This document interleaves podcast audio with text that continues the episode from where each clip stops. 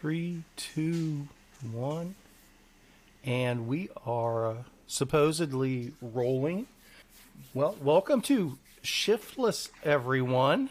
Uh, we're pretty darn excited. We, uh, we we told you that we would start bringing in some experts to to uh, clear up the fuzziness that maybe Brad and I uh, develop with each other. And on board and joining us today is Alex Gay from a Ride with GPS, who's going to help bring us up to speed on uh, on mapping, GPS, routing functionality, and any other thing that might come into the mix. Thanks for joining us, Alex. Thank you, Kevin. And we, as always, we have Brad Green. Brad, say hello to everyone. What's going on? This is this is new to our format here, so I apologize. Our rhythm's going to be a little bit off. We're going to find it with this three person interview, but we definitely are very excited to have Ride with GPS on board with us to help fill in some of the blanks. And this is a day in, day out tool for me. Uh, definitely Ride with GPS. I'm a huge Ride with GPS fan myself, but just navigation tools, GPS functionality, and things like that.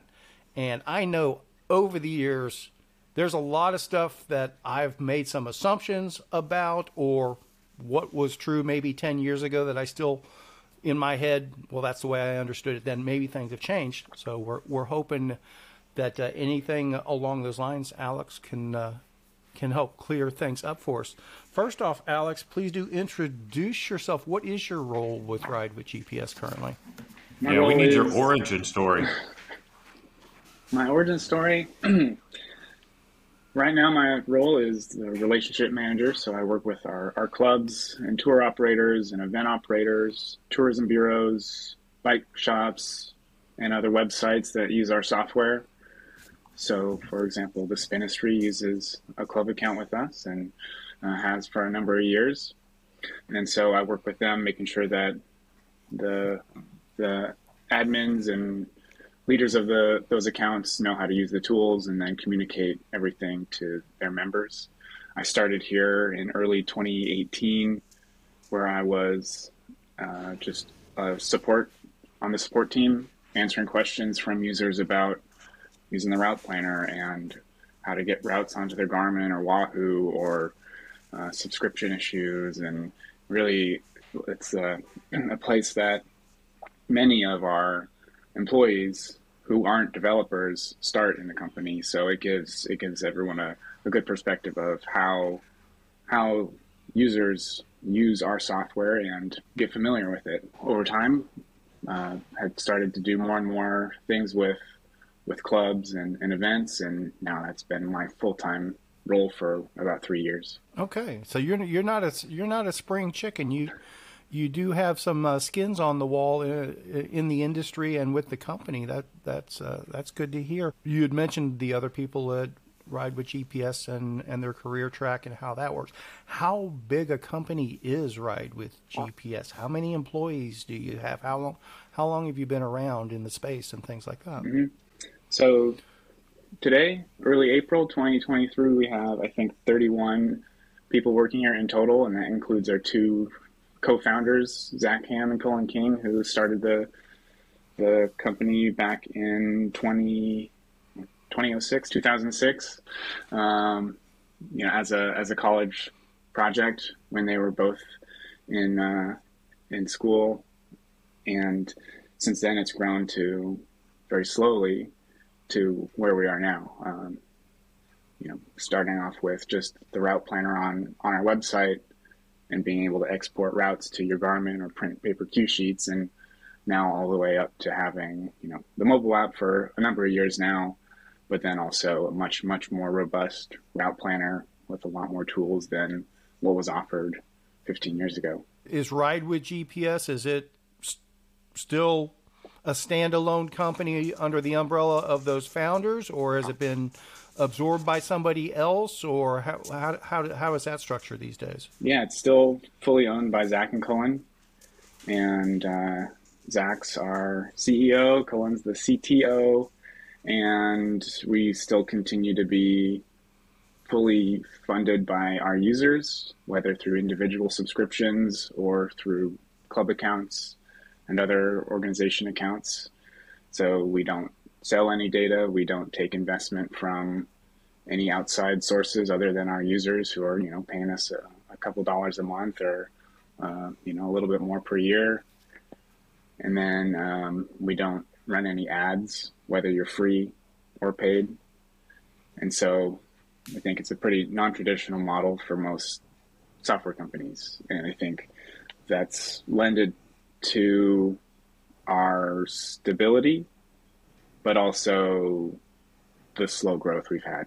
But I think most, you ask anyone that works here, that growth is appreciated because we can take our time with thinking about what's the next move and being careful about what we do and why we're doing it and listening to our users about you know what what they want to see and making sure that their voices are heard when we're thinking about the next product and um, making it uh, uh, a good sustainable place to work. I think it's commendable to a the path that you guys have stayed like not getting funded by anybody else and the organic growth is i think it's if it's sustainable it's a good way to go. That way you don't grow too fast and overlook stuff and get beyond what you're capable of and you know but um, i had a question. Are, are the majority of the people that are there on staff are they cyclists? I mean this was yeah, a everyone, cycle. everyone is.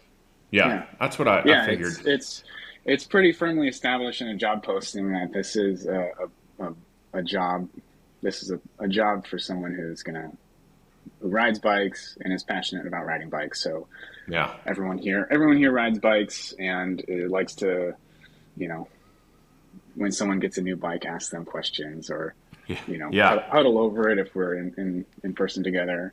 Next week we're having a, uh, a our spring summit where we'll go on a, a group ride here in Portland where about two thirds of us live and we'll we'll ride during the day and then have some other activities the rest of the day and then the, the following day we'll have a like a an all hands meeting. And so it's all you know everyone will go on the ride and uh, yeah it's a, it's really special to be able to work here where everyone likes to ride bikes and is passionate about it.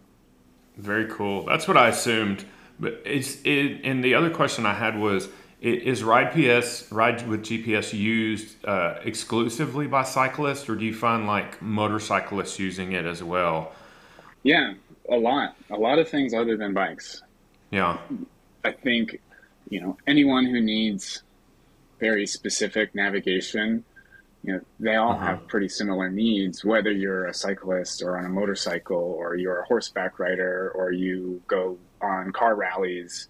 And Zach and Cullen, before they uh, started riding bicycles, they were motor they rode motorcycles, and they okay. and they still do. And a number of our employees still ride motorcycles, but it all started creating routes for them to go ride motorcycles in the Willamette Valley uh, here in Oregon. And then as they they got into they both got bikes and got into riding bikes more, and they saw that oh this could be a good opportunity to create tools for cyclists as well as motorcyclists. And so now, yeah, still lots of people using us for motorcycle riding.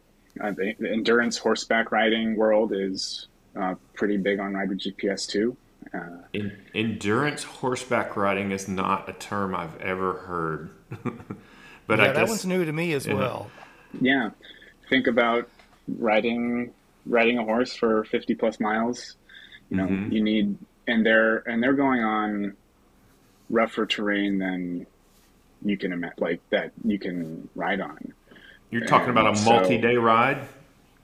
Perhaps a multi-day ride. I think yeah. most of the people that I, I hear from are just doing single-day rides, but you know, okay. full full day, um, full day riding, and their route, the, you know, the routes that they create are uh, pretty unique and a lot of the times they're just traversing terrain where there's not trails. It's just open. It's just open space. Just really, really rough looking terrain. Um, but then other other applications of using navigation would be uh, dump trucks and snow plows because those are very unique routes that you couldn't plot in other route planners.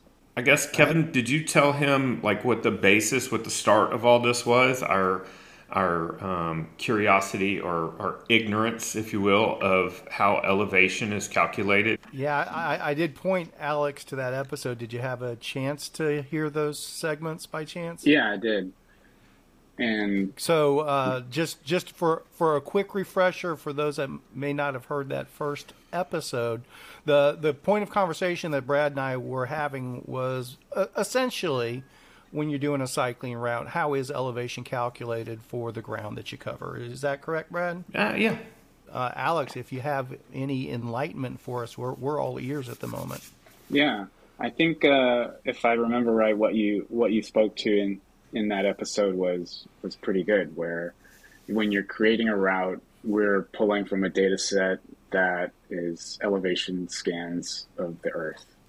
Uh, cha- uh, shuttle radar topography mission SRTM is if you wanted to look it up, uh, where the space shuttle scanned the Earth with a radar and plotted all plotted the North America in that case with uh, with elevation with points, and there's you know points every uh, maybe 50 meters. I could I could look this up, um, where that's what we know is the elevation, uh, an estimate of the elevation.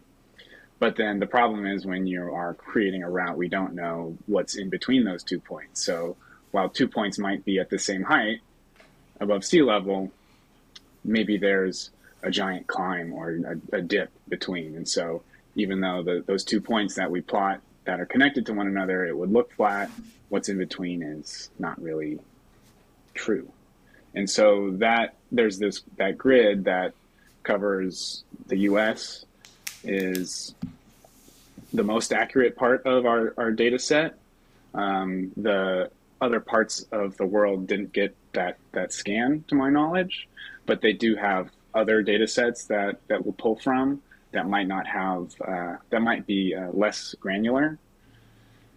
And then there's issues like when you go towards the poles, then the, the data can get a little more fuzzy but that's pretty rare. You got to get pretty far north or south for for that uh, for that to be the case. There's always been you know this ongoing you know dilemma of you know getting accurate elevation.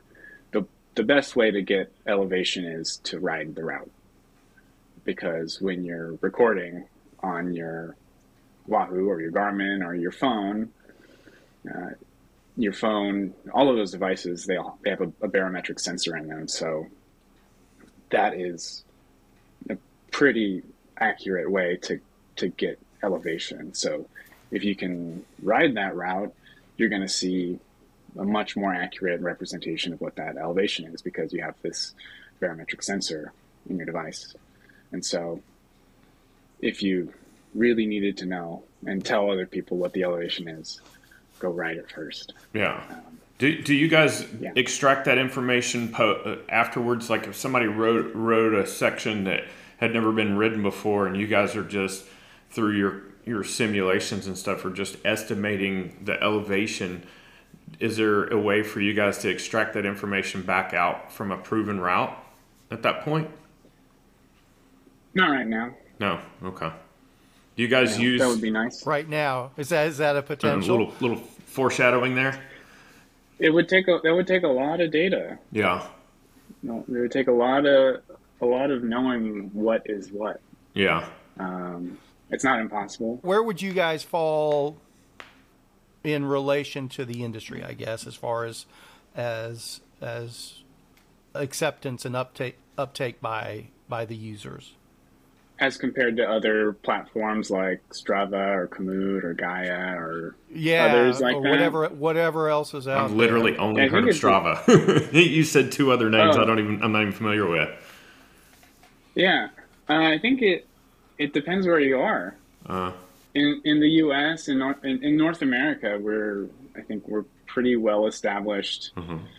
You know, when you are going on a group ride or you go to an event, people ask, "Where's the ride with GPS link?" Mm-hmm. So I can get it onto my device, or I can navigate it on my GPS.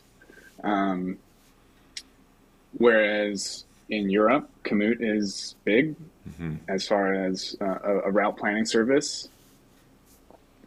But then globally, Strava is is massive. Mm-hmm. Um, but I think if you ask most people, they'll look to Strava more as a, a social platform than a planning platform. Not that they don't have a route planner. Mm-hmm. Um, theirs is a, a theirs is a paid feature, whereas ours is is free, but with some paid upgrades. So Gaia, and then Gaia is um, another one that's I think pretty broad in terms of what activities it features, but certainly more like rugged backcountry exploring. Mm-hmm. Um, not that not that we don't have a place a place in that world, but you know where we mostly focus on cycling, they they're focusing on many activity types. Yeah, I think in, in the U.S. we're, we're we're pretty high up. The, U.S. and the rest of North America, um, but that's yeah, a goal for you know as as we grow. How do we how do we find our place in in Europe and in the rest of the world? Something I just want to touch on real quick before I forget, and I, just I just want to make sure anyone that's listening to this is is fully cognizant of it. This is you know we're not. Uh, this isn't a commercial for Ride with GPS. Um, I'm a big fan of their products. I've been using them for years, and I pay full price. You know, there's no, there's no, they're not giving Club Spinistry a deal, or quite frankly, I think their pricing is fantastic. So there's no there's no need for a discount uh, along those. Now that said, there's things I would like to see better from Ride with GPS, but over the years, you guys have done a fantastic uh, job of evolving and adding features. And if things weren't ideal, and I'm I'm, I'm going to hit you hard with one of them before the end. Don't let me forget that, Okay. Brad. Rem- remind me to whip his ass over this feature. Are you okay?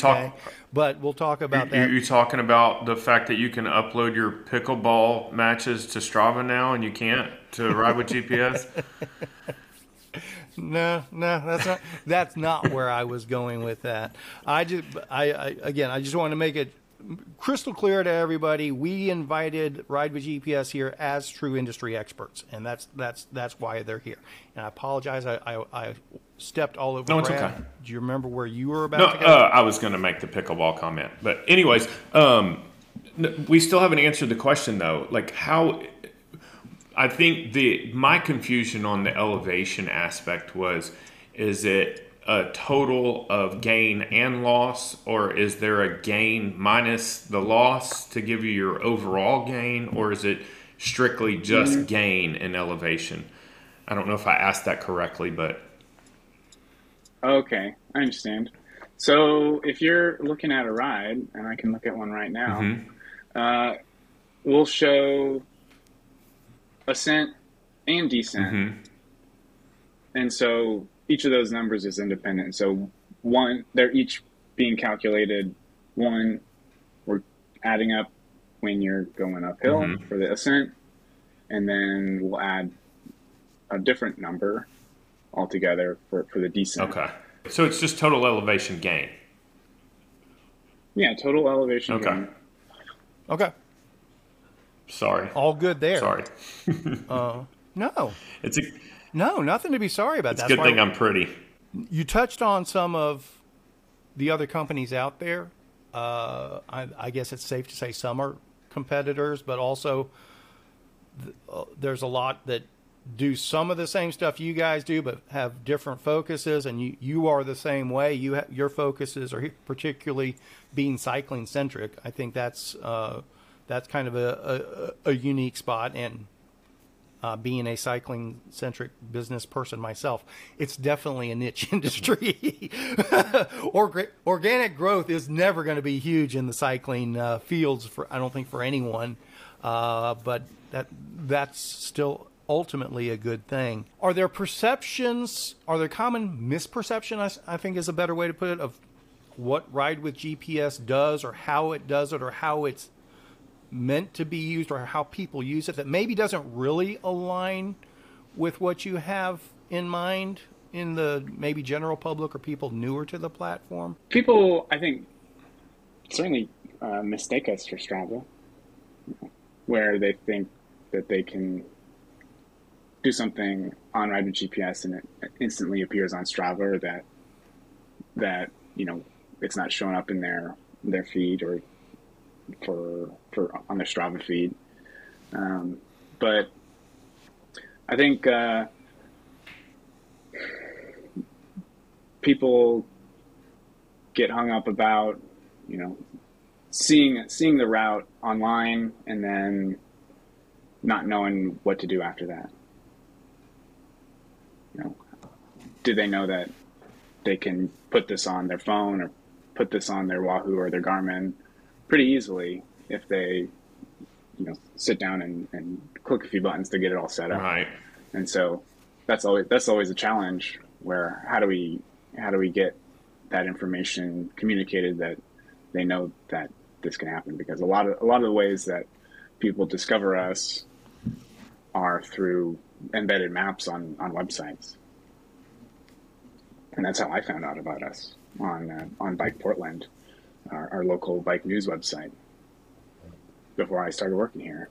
And um, but yeah, you know, you go look at uh, bikepacking.com and, and see this incre- these incredible embeds from routes that people have created on Rider GPS. They're embedded on that website. Then what? You know, and that's I think the you know people not not knowing how how that can happen, but also knowing that all the vast functionality that is available to them. You'll hear from users, longtime users, oh, I didn't know that you could do this thing, or I didn't know you had this feature. That was one of my questions is are there like any like major underli- underutilized tools that you guys offer like that people, like you're saying, people reference and go, man, I've been using Ride with GPS for five years and I didn't even know I could do X. Yeah, right click in the mm-hmm. route planner. It's something that's been around for over two years, I think, and never really talked about it. You know, there's no there's no tooltip on the on the screen that says, "Hey, did you know you can right click?" Um, and not until this past December did we really reveal it, large, you know, in an email where we added added some some new functionality to it.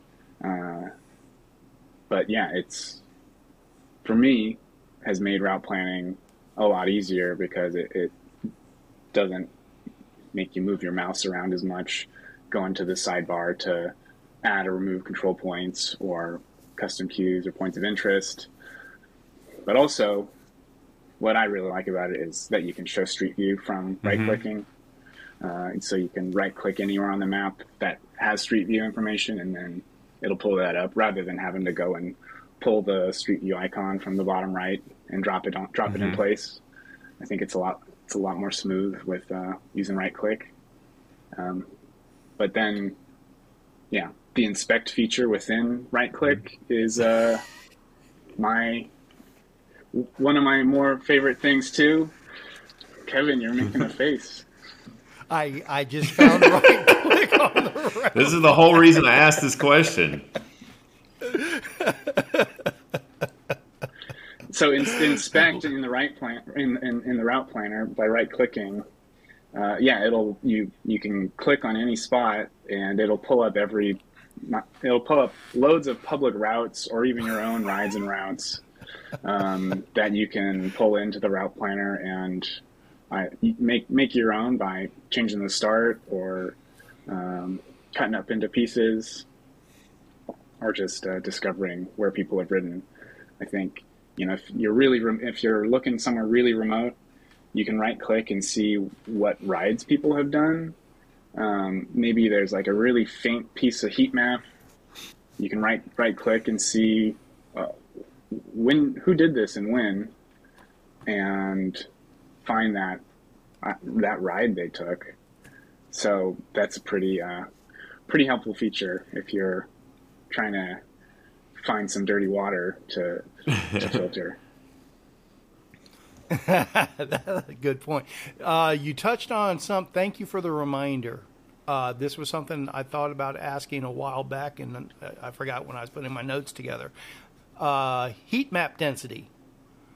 How is how is that determined? And well, I'm assuming that might be another feature that people aren't even utilizing as much as they could on Ride with GPS. The heat map functionality on Ride with GPS is great, uh, in my opinion. But I do what determines the density of the line or the color changes of the line or, or how does that work mm-hmm. it's it scales based on i think where you are so if you're somewhere where there's less overall heat map it might be ampl- amplified some whereas if it's really dense like in a city it's going to be try and be a little more balanced if i'm seeing a dark red line in the heart of portland it, it may not directly coincide with a, a, dark red line in the Mount Hood National Forest. Then, yeah, is, is am I hearing that correctly? Yeah, hmm. but okay. you'll still know that that dark red line in Mount Hood National Forest is probably a good place to ride, just like that. Comparatively popular mm-hmm. in that specific geolocation. When when you get bored sometime, okay. Kevin, look at the heat map coming out of my garage. From a business standpoint, uh, where's your ideal growth? Is it people that are, you know, subscribing to the monthly, you know, uh, what is it, premium level with the app features and things like that? Is it the the club accounts? Uh, is it? And I apologize, I don't even know what all of your revenue streams are at the moment.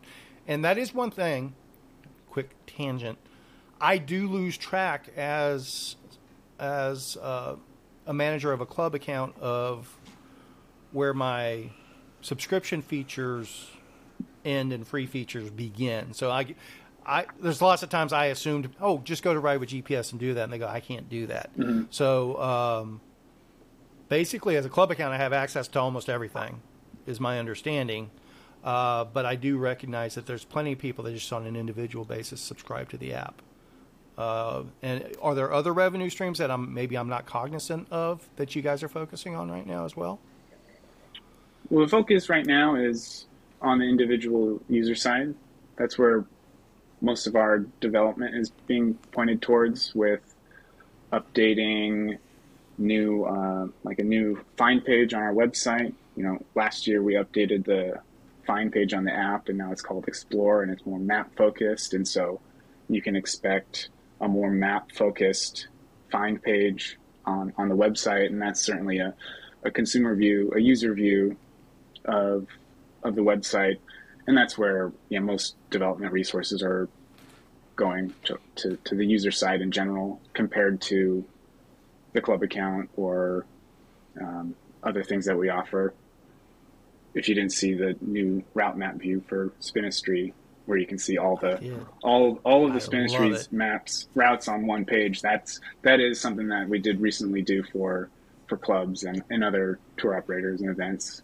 Um, that account. Yeah. So um, now we'll move back towards the, the user side of things. Do most of your premium subscribers are they doing it for the app and route navigation functionality, or additional route creation, or a mix of all of it? A mix of both. You know, we offer two different paid individual levels. And one, basic, is the features are focused on mobile. So being able to download routes offline, navigate them with voice navigation, use live logging, use the mobile route planner. Whereas premium is more focused towards the, the website. So planning routes on on the website, which is you know a much more robust route planner compared to on the mobile app. And so premium is more of the that that creator and route planner type versus mobile app basic subscription is more of the consumer, you know, finding other people's routes and using those. I told you I was gonna I was gonna beat you up over one thing here, but I'll I'll I'll take it a slightly different route. Uh, as opposed to a criticism, I'm, I'm going to ask for illumination on how a feature works, if that's fair. Um, one of the biggest things we come across, most of our routes are uh, gravel oriented, and uh, So last year, you guys came out with the road surface indicator sort of thing. And my understanding is that in some parts of the country, it's actually exceptional data and very reliable. In around here in Texas and I know New Mexico, I run into it as well. The data is not even close. It's uh, it's actually somewhat burdensome because I have people that are pestering me all the time. Why why are you you know, why are we signing up for an event that's only 10% gravel? Well, it's not 10% gravel. That's just what that. How how is that information derived? How do you guys say this this is X percent gravel versus paved? Yeah, we we pull that information from OpenStreetMaps, and so OpenStreetMaps is the Wikipedia for maps, where anyone can go on and say that there's there's a route here it, this is the speed limit, this is the type of road it is, whether it's residential or other or anything else. But there's also an option to indicate surface surface type, and that's what we pull from. And unfortunately, only about 20% of streets or roads or paths in OpenStreetMaps have surface information. Mm. And so the rest of it, we have to make an educated guess based on other clues in the in the data from OpenStreetMaps about what it might be. And so yeah. we're not always right. I appreciate that, and I, I, and I don't want to be the type of person to issue a criticism, uh, but not offer maybe not a solution, but you know at least some ways to make it better. Um, somewhat along those lines, it, it, does sound like maybe the it's more, in some ways more of a question for OSM.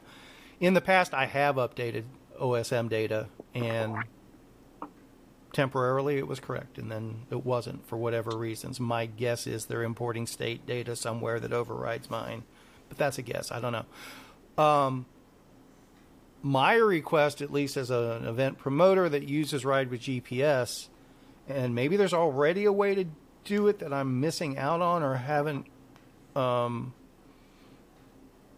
haven't found to how to use correctly. But if there's a way for me to just completely suppress that surface data functionality on routes I create, not where I hide it temporarily or when it's first, where it's not retrieved at all.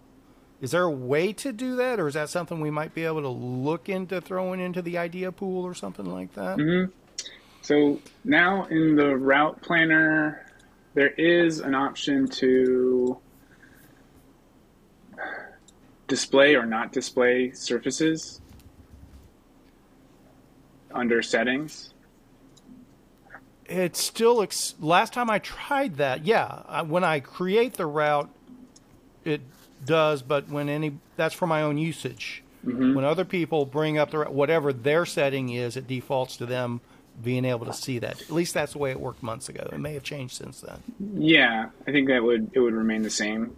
Uh, you do have the means to edit the surface type as we display it um, using the elevation profile. Are you familiar with that? I can edit. I can. No, I am not. So, if you are in the route planner, you can select the length of the route using the elevation profile, clicking and dragging. And then on the right, there's a button that says change surface. Oh, very nice. If you know what that surface is, you can you can you know change it from paved to unpaved or or vice versa. This is why we have you here, Alex. Awesome. Uh, I'm assuming this only works for this route that I create, though. It doesn't apply that to future times that road may be mapped. Is that right? It's just this. It's just this individual route. Okay, that's an awesome feature. Excellent. Thank you. Welcome. You have anything, Brad? Any anything that's um? Well, I was going to ask a couple of just random questions. You guys, you know, it sounds like you guys are pulling a lot from actual data, but when I, I wrote this down earlier just to give you like how my brain works. You were talking about how if you only have a reference point from you know say three miles away and you know you only have two spots and you don't know what lies in between. Is there are you guys utilizing AI at all at this point? Because it seems like artificial intelligence is is used across the board in so many different aspects of all kinds of things. Nothing in in the mm-hmm. route planner right now, and I know, but I know it's on a lot of people's minds here and how it will factor Yeah. into to what we do. route planning functionality when I drop a point and just have Ride with GPS automatically calculate a route for me. Um, correct me if I'm wrong. Like if I have bike paths displayed, it will typically incorporate things like that when it's available. But if I don't have it displayed, it just uses normal surface streets. Is that is that correct, or is that outside of your uh, your knowledge at the moment? No, uh, yeah. Uh, in the route planner, there's a drop down. It's called routing, and you can choose between cycling, walking, or, or driving. And if, if you're selected to cycling, uh, it doesn't matter what map style you're in, we're going to put you on what is preferred for being on a bike, whether that's uh, because it has a bike path or a bike lane or it's a shared street or or we have popularity information that says that people ride bikes here. And so that's how that that's how we decide where to put you. And so that information comes from openstreetmaps because it has bike infrastructure information in that in that data. And that's the case if you're using one of the OpenStreetMap based maps, which if you're in the route planner and you click the route, or excuse me, and you click the map drop down, there's different options. And so starting at our RWGPS map style and beneath that, those are all open street maps and those will use Open Street OpenStreetMaps routing. Above those options, there's a map uh, terrain, satellite, and hybrid. Those all come from Google Maps, and those will have their own uh, their own cyc- cycling-based routing that may be a little different than what OpenStreetMaps provides to us.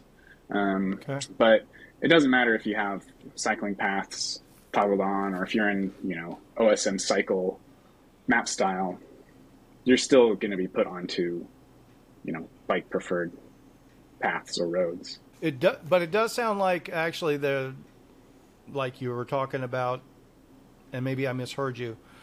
Uh,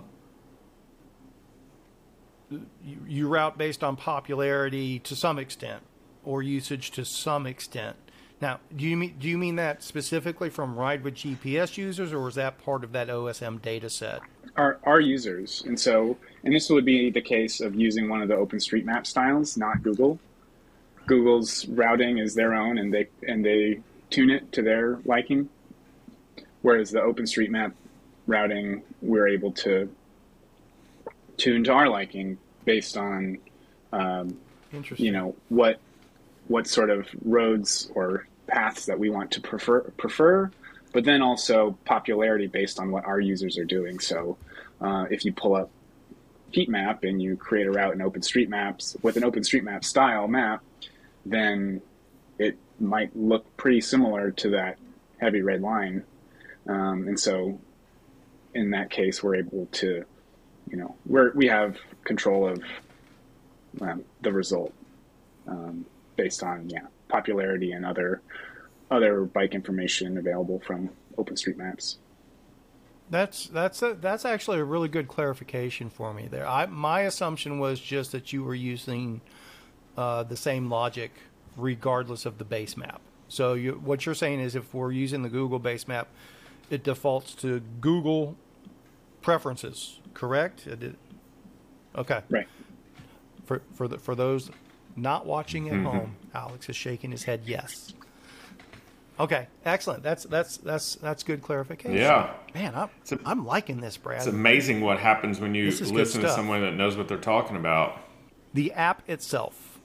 Uh, I am I'm a huge user of the Ride with GPS app when I'm scouting routes and obviously when I build the routes. But uh, you know, I'll I'll go out in the truck and scout all of my routes, and I use the Ride with GPS app for my navigation because it, you know, it works like a, a car GPS in that it says turn right in half a mile or whatever, and as soon as you make the right hand turn, turn left in three quarters of a mile, and it gives you that prompt ahead of time.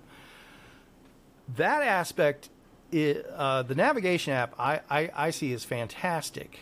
Um, is there new stuff coming to that to be on the lookout for, or is that kind of generally speaking where it is, and we're just going to be enhancing existing features going forward? As far as navigation features in the app, or whatever else, I don't know. Uh, uh, well, I- I- what's what's being worked on right now would be more map views of your stuff. So uh, think about you know you've got your long list of routes or rides that you've recorded. Uh, we're going to be putting all of those on a map in the app for you to to view. And so last year we released route map views or ride map views for your personal account on the website. And so similar views will be available uh, on the app where you can pull up your big map of rides you've been on, see a heat map of those rides, and then try and remember, oh, when did I go here? Press and hold on that that heat that heat on the map, and we'll show all of the the rides that you've passed through that point, and then you can you know either turn that into a route or share it to a friend, and uh, have reference to it visually rather than just as a, a long list. Um, yeah, that's the the next thing that should be out sort of soon. The uh, okay, that and that that touches on uh, a good point, at least from a common question from cyclists. Uh, back in the day, anyway, it was no ifs, ands, or buts about it. A dedicated bike computer, Garmin, Wahoo, or whatever, GPS functionality and accuracy was tremendously better than what was available on most phones at the time. Is that still the case, or is it, or is technology kept up to where basically any phone for GPS accuracy purposes is as good as a standalone device, or what? What are you, what are y'all's thoughts on that? Yeah, absolutely. I think phones are a great way to, you know, not worry about having all your devices charged. You just have to worry about the one. And, you know, GPS is free and unlimited to anyone on any phone. And so you can not need to have a $600 Garmin on your handlebars. Uh, you can just use your phone that you probably, probably already carry with you in your pocket everywhere. And, and the, as far as the accuracy, it's yeah, it's just as accurate. I think uh, you know what most people's hangups are around battery life um, or strapping strapping your you know your your phone, your texting machine to to your handlebars. But you know I've done some pretty long rides with my phone strapped to my handlebars and taken a spill or two and uh, with the right case and, and mount it's been you know good for me like I've, I've had great success with just using our app to navigate The battery life. hmm Uh, airplane mode, obviously, uh, for those that may not be up to speed with it, is definitely a way to help uh, preserve battery life and and downloading uh, the the route ahead of time. Now, uh, d- anybody that uh, has access to the navigation app, they're able to download the routes for offline, or is that a is that a higher level service there? yeah navigation and offline maps are the same are the same Okay, so if you if you have Yeah. navigation capability, you have offline maps. Yep. Um, one of the things I, I typically typically recommend because a lot of our rides are really long. A lot of our routes are really long, so battery life on a phone is def, definitely an issue. Um, you know, particularly if you're trying to watch the map, um, then you're leaving the screen on all the time. But the way, like I said, the way I use it, I just use the audio prompts, and uh, I recommend folks just uh, turn on the audio prompts. Maybe you have, you know the bone conducting headphones, or it's loud enough where you can hear it, or what whatever, and the screen's off. And if you do airplane mode and the maps are downloaded offline, uh, you can you can get very long uh, navigation uh, life out of the phone at that point. You had touched on Gaia GPS earlier as one of uh, the other uh, people in the industry. Do you see? Do you guys see them as a competitor, or or you're two different uh, two different fruits in the same basket, so to speak? I think two different fruits in the same basket, um, but we do a lot of similar things as far as you know offering route creation and offline maps. Um, but I think you know they're like I, I, said mentioned earlier, they're a little more broad in what time, types of activities they they focus on, a little more backcountry back backcountry focused, but there's certainly cyclists that, that use them. Um, I would I think if you asked uh, a Gaia user, they would tell you that mm. it's not the only thing they use. I would definitely agree with that. Um, is there is there a potential for Ride with GPS maybe to incorporate other base maps that maybe not the full like Gaia suite, but maybe some of this uh, other stuff, or are you guys kind of static with the the mapping information that you have mm-hmm. for the foreseeable future? Yeah, I think that's one of the biggest strong points of Gaia is the incredible amount of base maps and overlays that that they offer, and something that I'll, I always look to see what they have um, because I want I want them in Rider GPS too, and there's certainly there's certainly is always talk about how we can how we can integrate that more or have have more options about about snow layers or wildfires or cell coverage or um, or just more map styles. You know, it's just uh, I think it can be expensive. It can be time consuming. It can be uh, you know figuring out what what people really want. Um, but at least internally, you know, we're all we all like to uh, stare at maps all day. And uh, well, wouldn't it be nice if we could know that there's snow at the top of Larch Mountain uh, without having to go onto uh, the Google group and ask of our local adventure cycling group, uh, OMTM, what's what's the status of this? Well, we could just pull up the map layer. So um, hopefully in time we'll have more. Well, I, I just wanted to ask Alex uh, a cycling question because he was talking about his rides and going on long rides with his phone mounted to his bars and stuff. What kind of riding do you typically do there in Portland? All sorts, really.